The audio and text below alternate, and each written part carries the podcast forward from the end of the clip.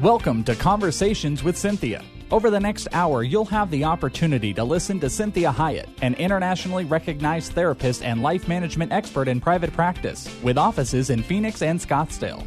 As a captivating communicator, Cinthia engages, energizes, and inspires her audiences to become all God created them to be. For more information on Cynthia's diverse background, log on to CynthiaHiett.com. That's CINTHIAHIETT.com.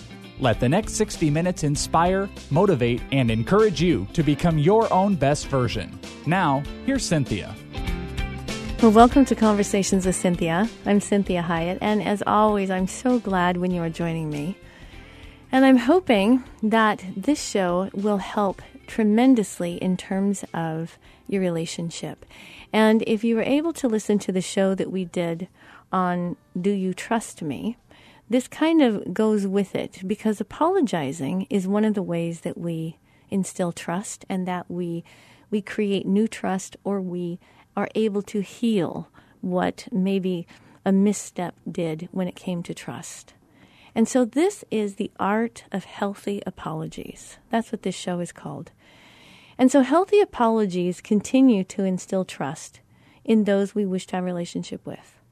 It not only heals the hurt we're apologizing for, but it creates more trust and resiliency within the relationship. So it creates a more positive history in the relationship, and it deepens authenticity and feelings of safety and acceptance.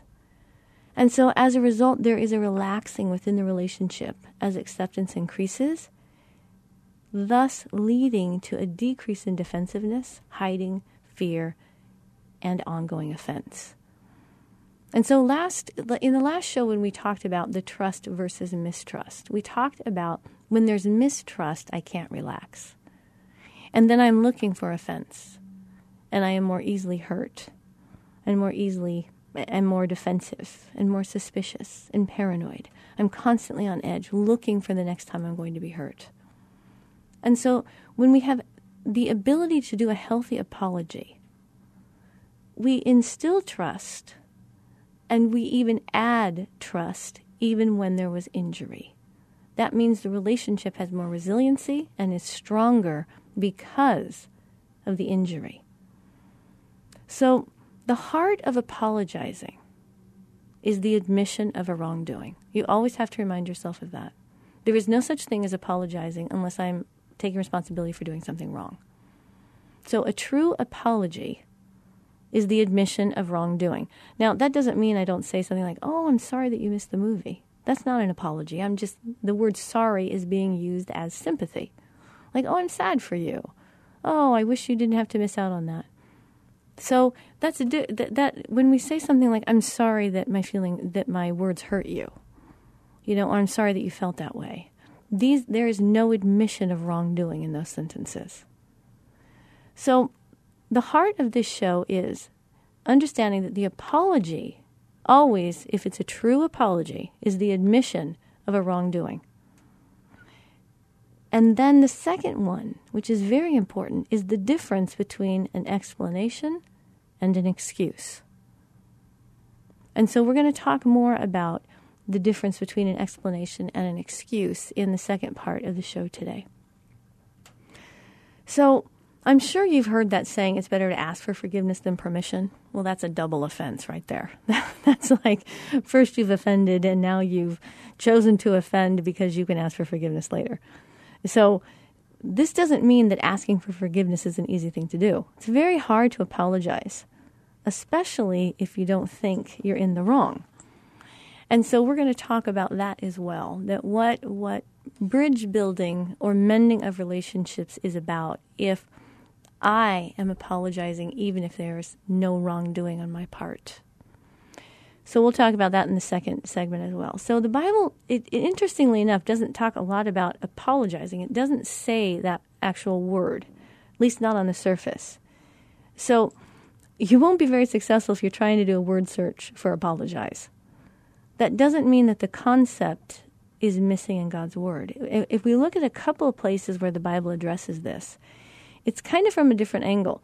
It's when Jesus spoke about asking for forgiveness in the Sermon on the Mount, This is Matthew chapter 5, verses 21 through 26.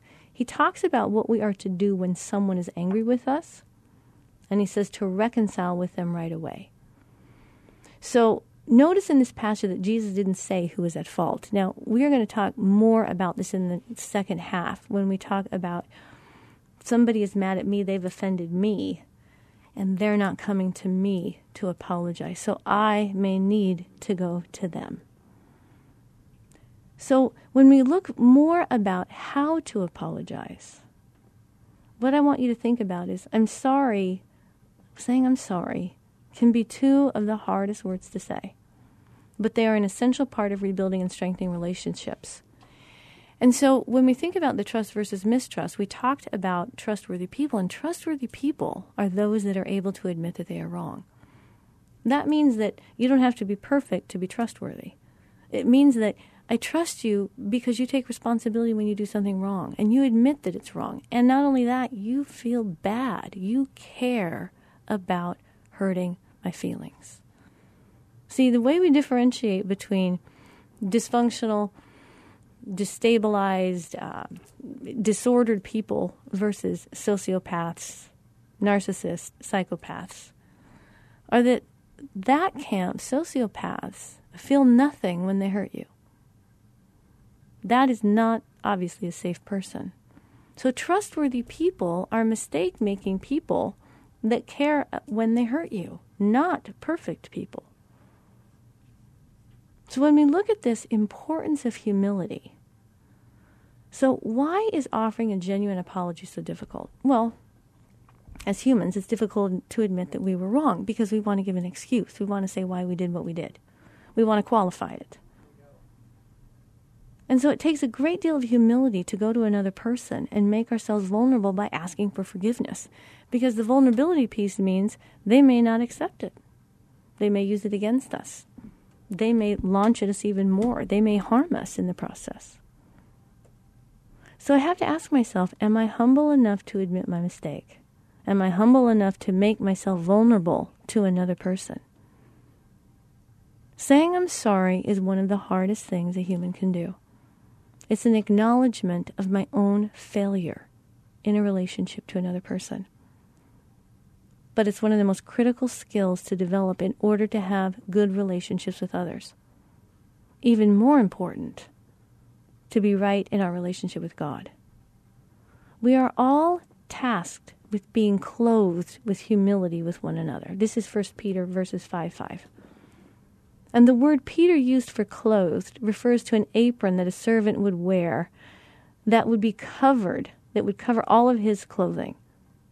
So we need to have godly humility as a covering. We need to be readily willing to say, I crossed the line. I messed up. I shouldn't have said that. I missed that. I should have returned your call. Or even bigger mistakes. You know, I lied to you and I need to repent of that, and I need to ask for your forgiveness and let me work toward creating new trust with you.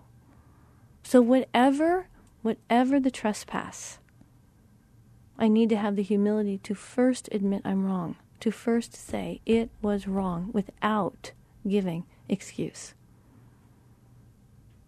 So what do we do when, let's ask ourselves what an apology is not. What is not an apology? So when we're generally sorry, we are remorseful for our actions. And it's not simply, I'm sorry that you got upset. That statement doesn't take any personal responsibility. Instead, we say something like, I am sorry that my words hurt you. That was a bad choice of words. This puts the action we are apologizing for clearly out in the open. So the genuine apology is also not a lie. So ask yourself if you should be sorry. If the action in question, is it something that should be apologized for?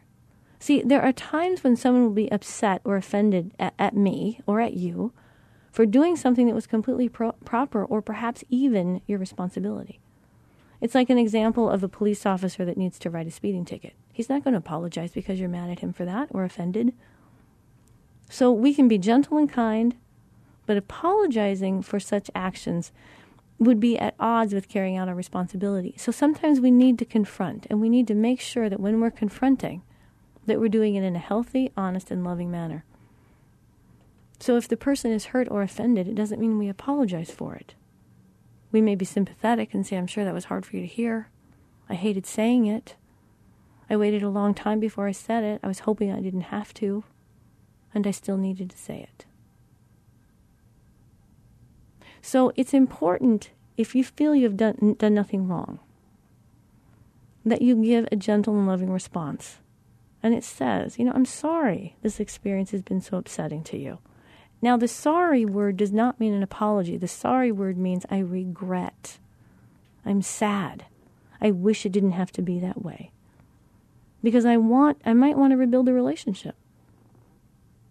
So let's look at the repentance process. Let's say we have offended someone. We have sinned against God as well, or we've sinned against God. With a genuine apology, we go through a process that's similar to repenting to God. The difference is we're repairing our relationship with another person rather than repairing our relationship with our Creator, which really actually God is the one that repairs it. So the first part of the process is recognizing that I made a mistake. The second part is asking forgiveness. So I state my mistake. I am sorry that I did A, B, C, or D, or that I said A, B, or C, or that I didn't do A, B, C, or D. The second part of it is asking for forgiveness. Will you forgive me for this? And the third part is changing. So in order to be a trustworthy person, I state what I know was the offense. I ask for forgiveness for it, and I don't do it again. So there are times when the reconciliation process may take a great amount of time, and I may need to be honest with the person and say, this is a struggle for me. I hate that I do this. Thank you for forgiving me, and I may do it again, and that's not an excuse. And I'm hoping that you have enough capacity to handle my learning process. I'm working with a therapist. I've got a life coach. I'm meeting with my pastor. I have an accountability partner. That helps that person while you are in the process of correcting wrong behaviors. So in the next segment, we're going to talk about the offended party. What about if the tables are turned and you're the one that's been hurt by the other person's actions? How do we handle that? This is Cinthia Hiett with Conversations with Cinthia. Make sure you check out the website at CynthiaHiett.com. All the podcasts we have are SoundCloud, iTunes, and Stitcher, as well as there are the most recent shows on the website. Join me in the next segment. I hear the whispers in my throat.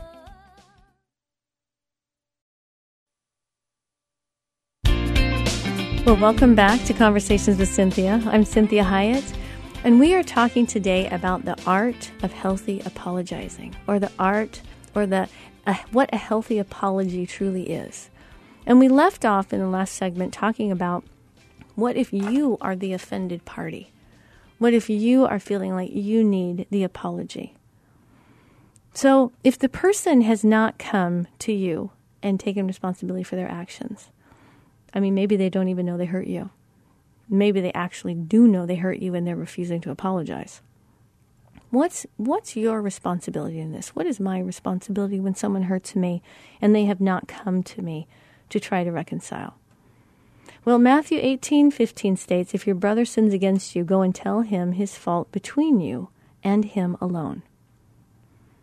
The offended party has a responsibility to try to make the relationship right as well.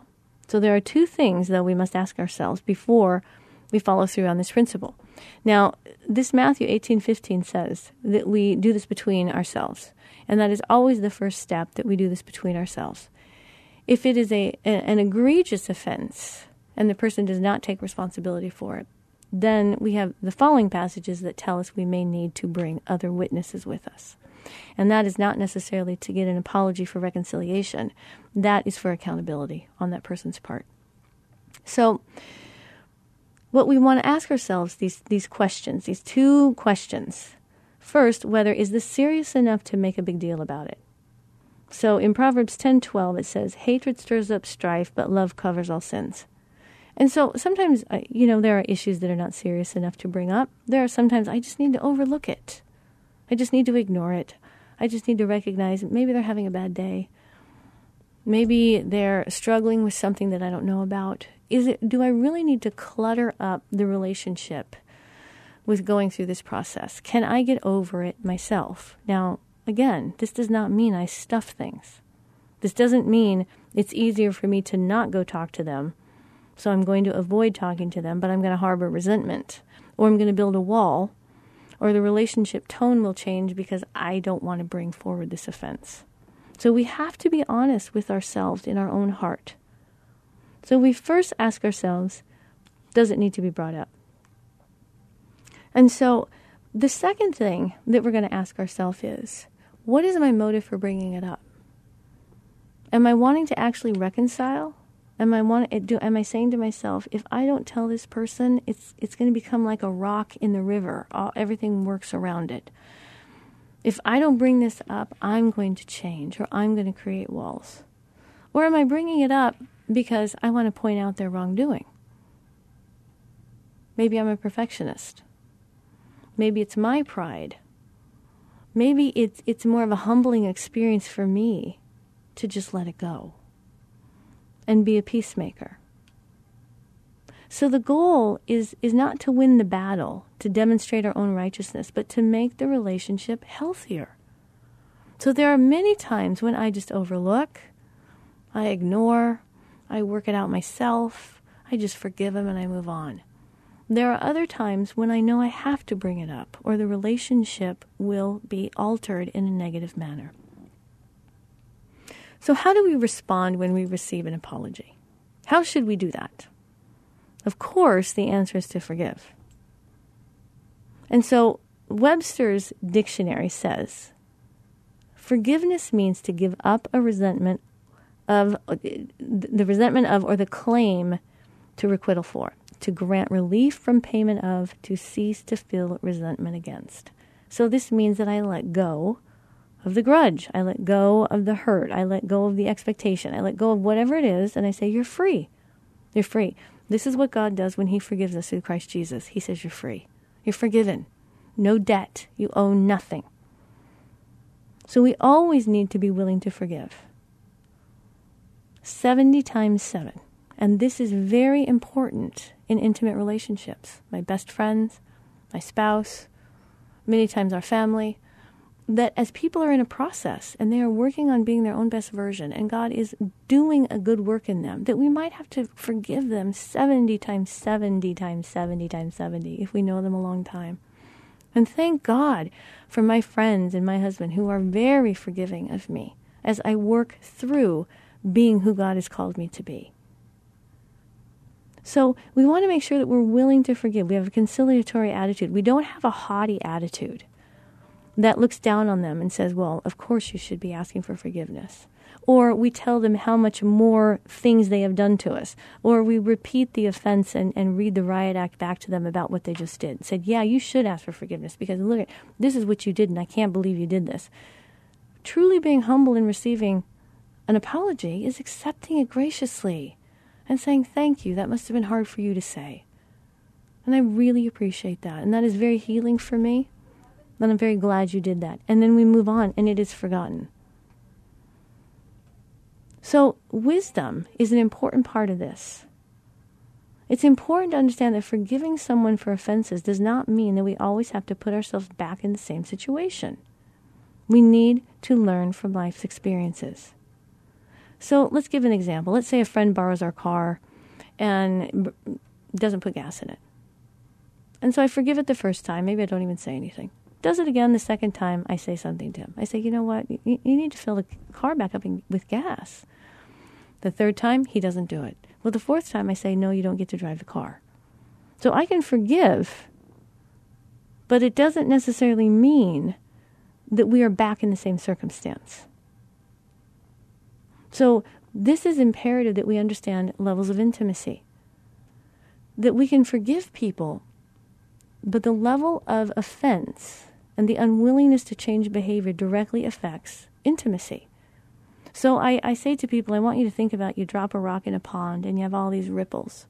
Well, I might have a friend on ripple number 3, but because their behavior is so painful or disrespectful or dishonest. And they say they repent of it, but they keep doing it repeatedly. I might have to move them out to ripple number 10, which means that we don't have as much interaction and we don't have as much intimacy. What I would prefer is that you're on ripple number 4, you offend me, you apologize to me, I forgive you, and you move to ripple number 3. We're now actually better because of it. That's the goal. So when we look at this issue of apologizing, there are some great Bible verses about apologizing. And there are some great quotes as well. But Psalms 51:13 says, "For I know my transgressions, and my sin is ever before me." This is a safe person. A safe person is not one that feels bad about themselves because they're sinful, but feels bad about their sin. This is a very big difference. See, the enemy wants to condemn me. God wants to restore me. So God wants truth to the inmost parts of my being. He says, wow, we need to come and reason together about what it is that you're doing. He wants to restore me. He wants to refine me. And so you need to remind yourself, a safe person isn't someone that feels bad, feels like a bad person. A safe person feels bad about what they do, not about who they are. And so when we are truly loving each other, we are showing deep love for each other. It covers a multitude of sin. It gives people room to change. It gives people room to grow. It believes that people can actually change. This is Cinthia Hiett with Conversations with Cinthia. Join me in the next segment as we continue talking about this issue of healthy apologies.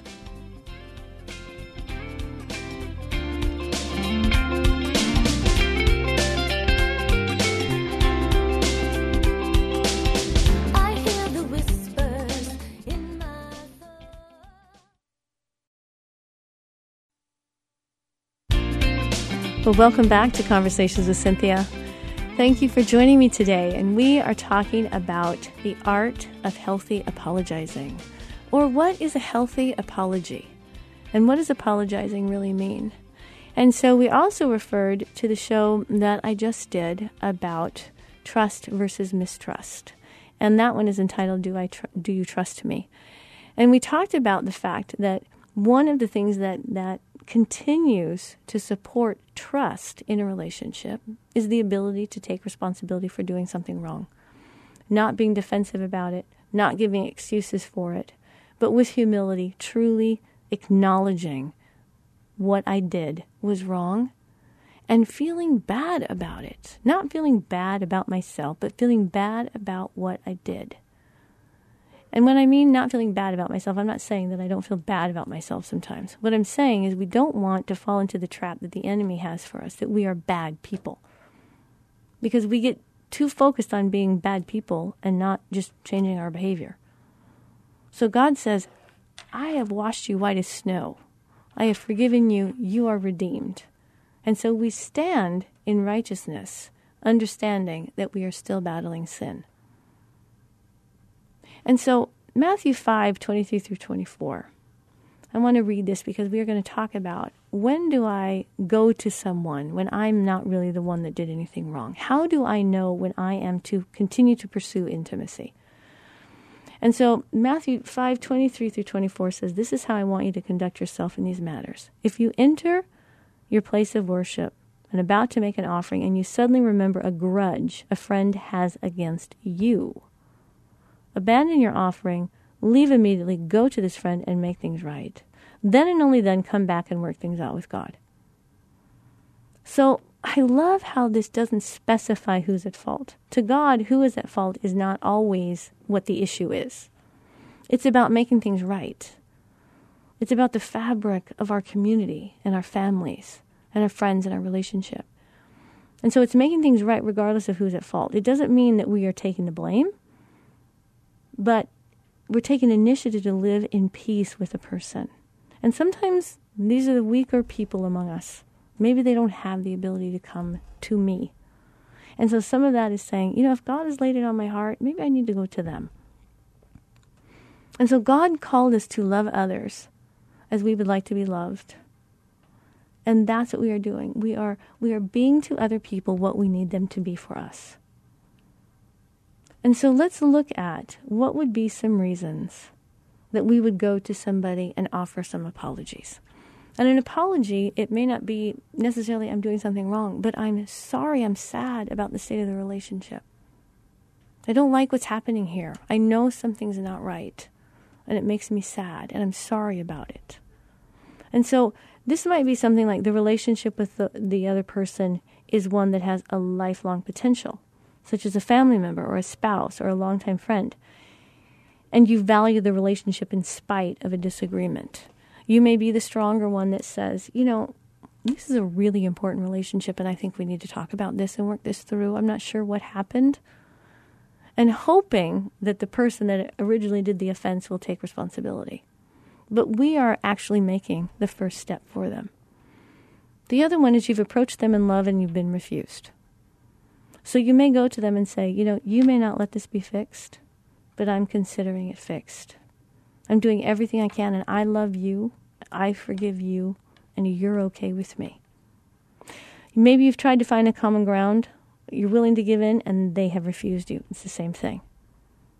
Maybe you approach the person who's offended you, and there's a rehashing of what happened, as if it just happened. And instead of willingness to find a resolution, the person continues to say why they're not at fault. This is where you need to put it at rest. You need to say, you know, we have a difference of an opinion, but I just want to be okay with you. So I want to forget this. I want to move past this. Another reason is if you avoid gatherings with where the person might be, you may have to say, I might need to make it right with them, even if they are the ones that offended. Now, this is all I'm saying if they are not dangerous people or, like I said, sociopathic people, narcissistic people, these kinds of people that are dangerous that you are refusing to be around because of that reason. And so the other one is you've prayed about the situation and you don't feel the need to create a permanent boundary, like I just said. But you want to find a way to have a relationship that may not be as close but is friendly, that is a way to get along, that has less tension. And you also feel certain that if you apologize, the matter will end. And so that's a pride issue for me or for you, that if they've offended me, and I know that if I just go to them and fix it, it will fix. And there's a part of me that goes, that's not right. They should be coming to me. At some point, I need to say, you know what, God, you've laid it on my heart.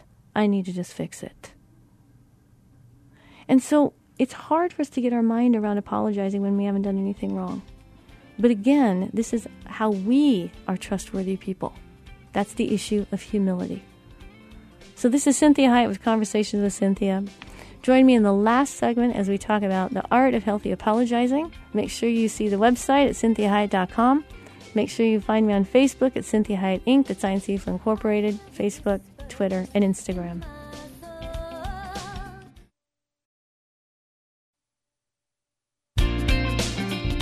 Well, thank you for joining me. I'm Cinthia Hiett, and you are listening to Conversations with Cinthia. So if you just joined in, I want to encourage you to visit my website at CynthiaHiett.com. That's CynthiaHiett.com. And the latest shows are on the website. If you want to listen to past shows, we have great podcasts on iTunes, Stitcher, and SoundCloud. And then you can also find me on Facebook, and that's Cinthia Hiett Inc., that's INC for Incorporated. Lots of inspirational, motivational things. You can also find out where I'm speaking or singing. And then make sure you follow me on Instagram and Twitter. So we are talking today about apologies. What is a healthy apology and the art of the healthy apology? And so if you're just tuning in, we talked all about what an apology is and how to apologize, these types of things. Well, to this last segment, we're going to focus on when an apology is not an apology. And I'm sure that you have experienced this before. And I love this article. It was from, this is a PhD. It's Dr. John Amodio. And he has a great way of looking at this from a very psychotherapeutic viewpoint, which will kind of break it down for us as to what's really going on with the person that is giving an apology, but it's not really an apology. And in your gut, they're saying they're sorry, but you're not feeling it at all. And so why is apologizing so difficult? You know, why is saying I was wrong, I made a mistake so painful? And sometimes it can feel like, you know, going to the dentist, it's like root canal. having to say you're sorry? Well, generally what we have found is that our level of ability, our comfort when it comes to the ability to apologize is directly related to how much shame we carry. And if you remember in the last segment, I was talking about the difference between being a bad person and doing a bad thing. So the more shame I have, the more I feel like a bad person, which I always am having to compensate for and hide and justify, make excuses for. So if I've done something wrong to someone, if I have offended them, and I'm a very shame-based person, apologizing is going to be so painful, next to nearly impossible, because it just goes to further solidify how bad I am. So I'm going to want to avoid apologizing. So when I'm burdened with an ingrained sense of being flawed or defective, then we're going to mobilize to avoid being flooded by all that horrible, debilitating shame. So I'm going to avoid apologizing at all costs because I don't want to feel any worse than I already feel. I'm already a bad, terrible, horrible person. So why would I then go tell somebody I'm even more of that? So when we recognize that we've done or said something offensive or hurtful, we might notice that we get uncomfortable inside. And we realize that we've broken a trust and we've done some damage. So the healthy person that has a healthy sense of shame, and you might want to look at the website, and I've done some shows on shame. Healthy shame knows when to stop, knows how to monitor my behavior, knows that I shouldn't walk out of the house without clothes on. Toxic shame tells me that I am a bad person, that I am unworthy, that I'm an offensive person, that I'm deeply flawed, which is everything that God does not say, everything the enemy says. And so it's very difficult for me to move forward with reconciling that I've done another bad thing. So when I have that damage, when I have that injury, then my response to violating someone could go three possible directions. I could either just do, I don't care. So when my personality is pretty rigid and hardened, we don't register other people's pain. It's too painful to register the fact that I hurt you because I already feel so bad that now I've done another thing. So I cut myself off from my own painful and difficult feelings, and then I have a blind spot for hurting other people. So it can be maddening to be involved with someone who has been so driven by shame that they distance themselves from you all the time. And they don't see you because all they know is that their survival depends on keeping that shame down and hoping that nobody sees how bad they are. And so they get paralyzed and they can't function, and because of that belief they hold. So this is part of when we talked about sociopathic and narcissistic behavior. Sociopaths don't allow themselves to experience empathy for others, and they are so shame-bound due to early trauma that they have no shame. They become numb to it. Now, please remember, I'm talking extremes. I don't want you to be diagnosing friends and family as sociopaths because they don't seem to care about hurting you. What I want you to understand is that shame is on a continuum, and when we hit the sociopathic level, that is at the very end of the continuum. Many of us struggle with shame. We have a very shame-based culture that causes us to feel really bad about what we do, and so bad that we want to defend ourselves. So that's what I want you to think about is, if I have trouble apologizing because I'm so sick of being wrong, and I'm so sick of feeling bad about myself, and I'm so tired of never feeling good about myself, I might think, wow, maybe I have some shame that God wants to heal me from. Because I'm not saying that apologizing is ever fun. But when we really know who we are in Christ and know that we are valued, loved, wanted individuals, that God understands we are mistake-making people, and sometimes our mistakes are big. But that has nothing to do with our worth and value. It makes it much simpler and easier to apologize. So the second reason we may not want to give an apology is that we care too much about our image. And some of this goes back to shame as well. It's shame management. So it doesn't take being a psychic to recognize when someone's unhappy with us.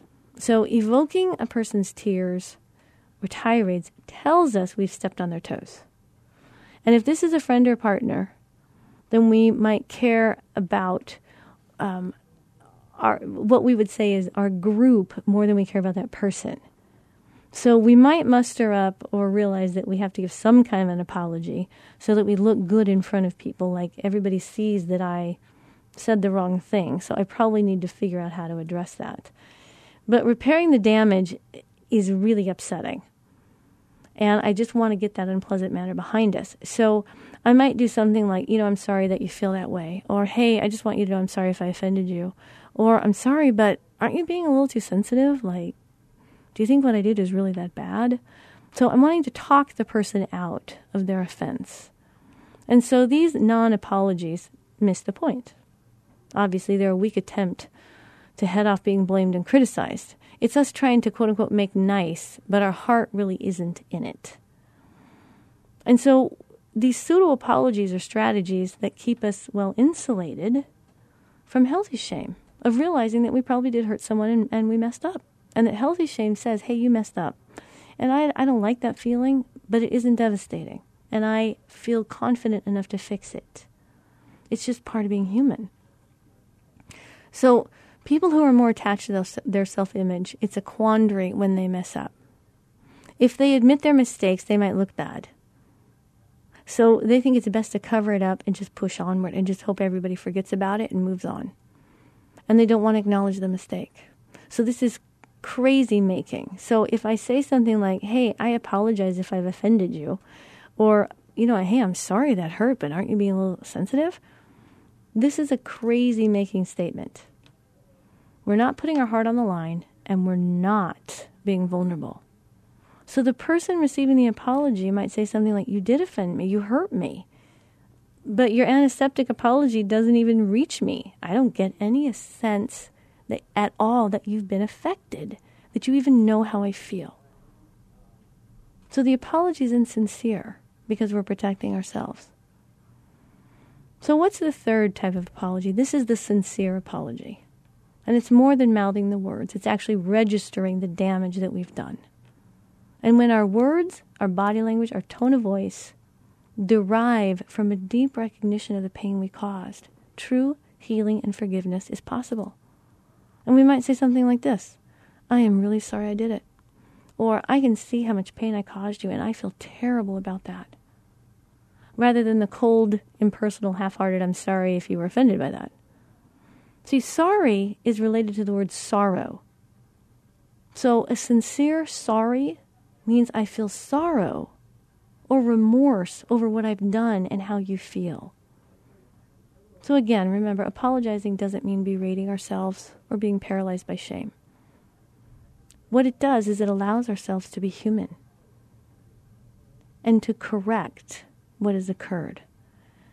And the more human I am, the more I acknowledge the reality of what I've done, the more sorrow I feel about what I did, the more quickly healing occurs, and the more resiliency the relationship will have from them, because I then become a more trustworthy person.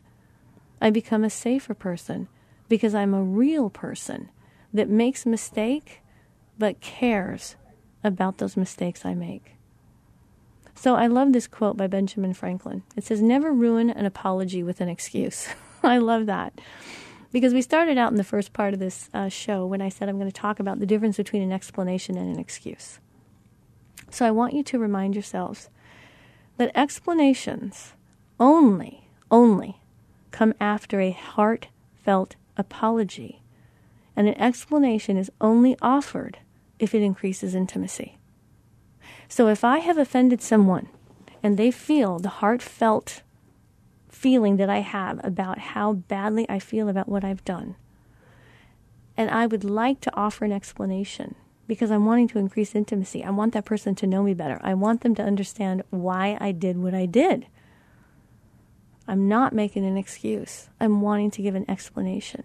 I only do that if it increases intimacy. So if the person says, I don't really want to know, then I need to be okay with not being understood and recognizing that it's more important that I fix what I did for that person in the way they need it fixed versus getting what I need.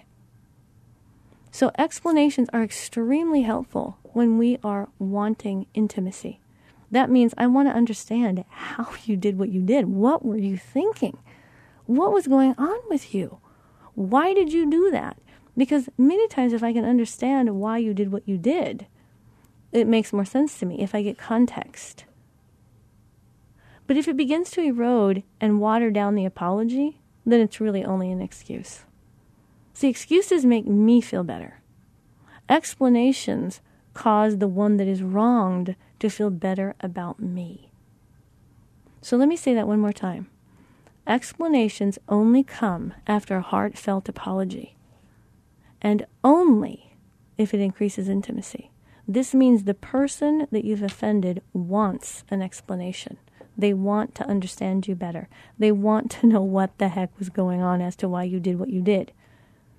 So if my explanation begins to erode and water down my apology, if it starts to sound like an excuse, then it really is only an excuse. I'm wanting to excuse what I did so that they don't see me as so bad. That's a shame-based behavior. Because remember, excuses make me feel better. Explanations, if done correctly, cause the one that is wronged to feel better about me, or to just feel better. They may not ever feel better about you.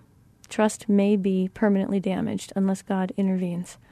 And so there are ways, though, as we talked about, being a trustworthy person, that can be truly healed. So again, Benjamin Franklin's favorite saying, never ruin an apology with an excuse. I trust that this has been helpful for you today, and I want you to really practice the art of apologizing, and apologizing from a heartfelt, deep, authentic place inside of you. If you struggle with apologizing, if that's something that you don't do well, I want you to think about what shame is about. And the enemy wants to shame you so dreadfully that you're too afraid to admit you did something wrong. Safe people know they do wrong things, but they know they are not bad people. This is Cinthia Hiett with Conversations with Cinthia. Join me next week. Make sure you visit the website at cynthiahiett.com. If you'd like a keynote speaker for your event, make sure you contact me through the website, and have a blessed, blessed week. We hope this past hour has been encouraging, motivating, and inspiring to you. We'd like to remind listeners that this show isn't a replacement for professional counseling or therapy. The messages and teaching shared during this show are given as a way to teach listeners with ideas and insights about how to become your own best version. Cinthia is available as a keynote or guest speaker for corporate or spiritual events. To contact Cinthia, go to cynthiahiett.com. If you missed any part of this program, you can hear a replay at any time at faithtalk1360.com. Join us again next Sunday at 4 p.m. for Conversations with Cinthia on Faith Talk 1360 KPXQ.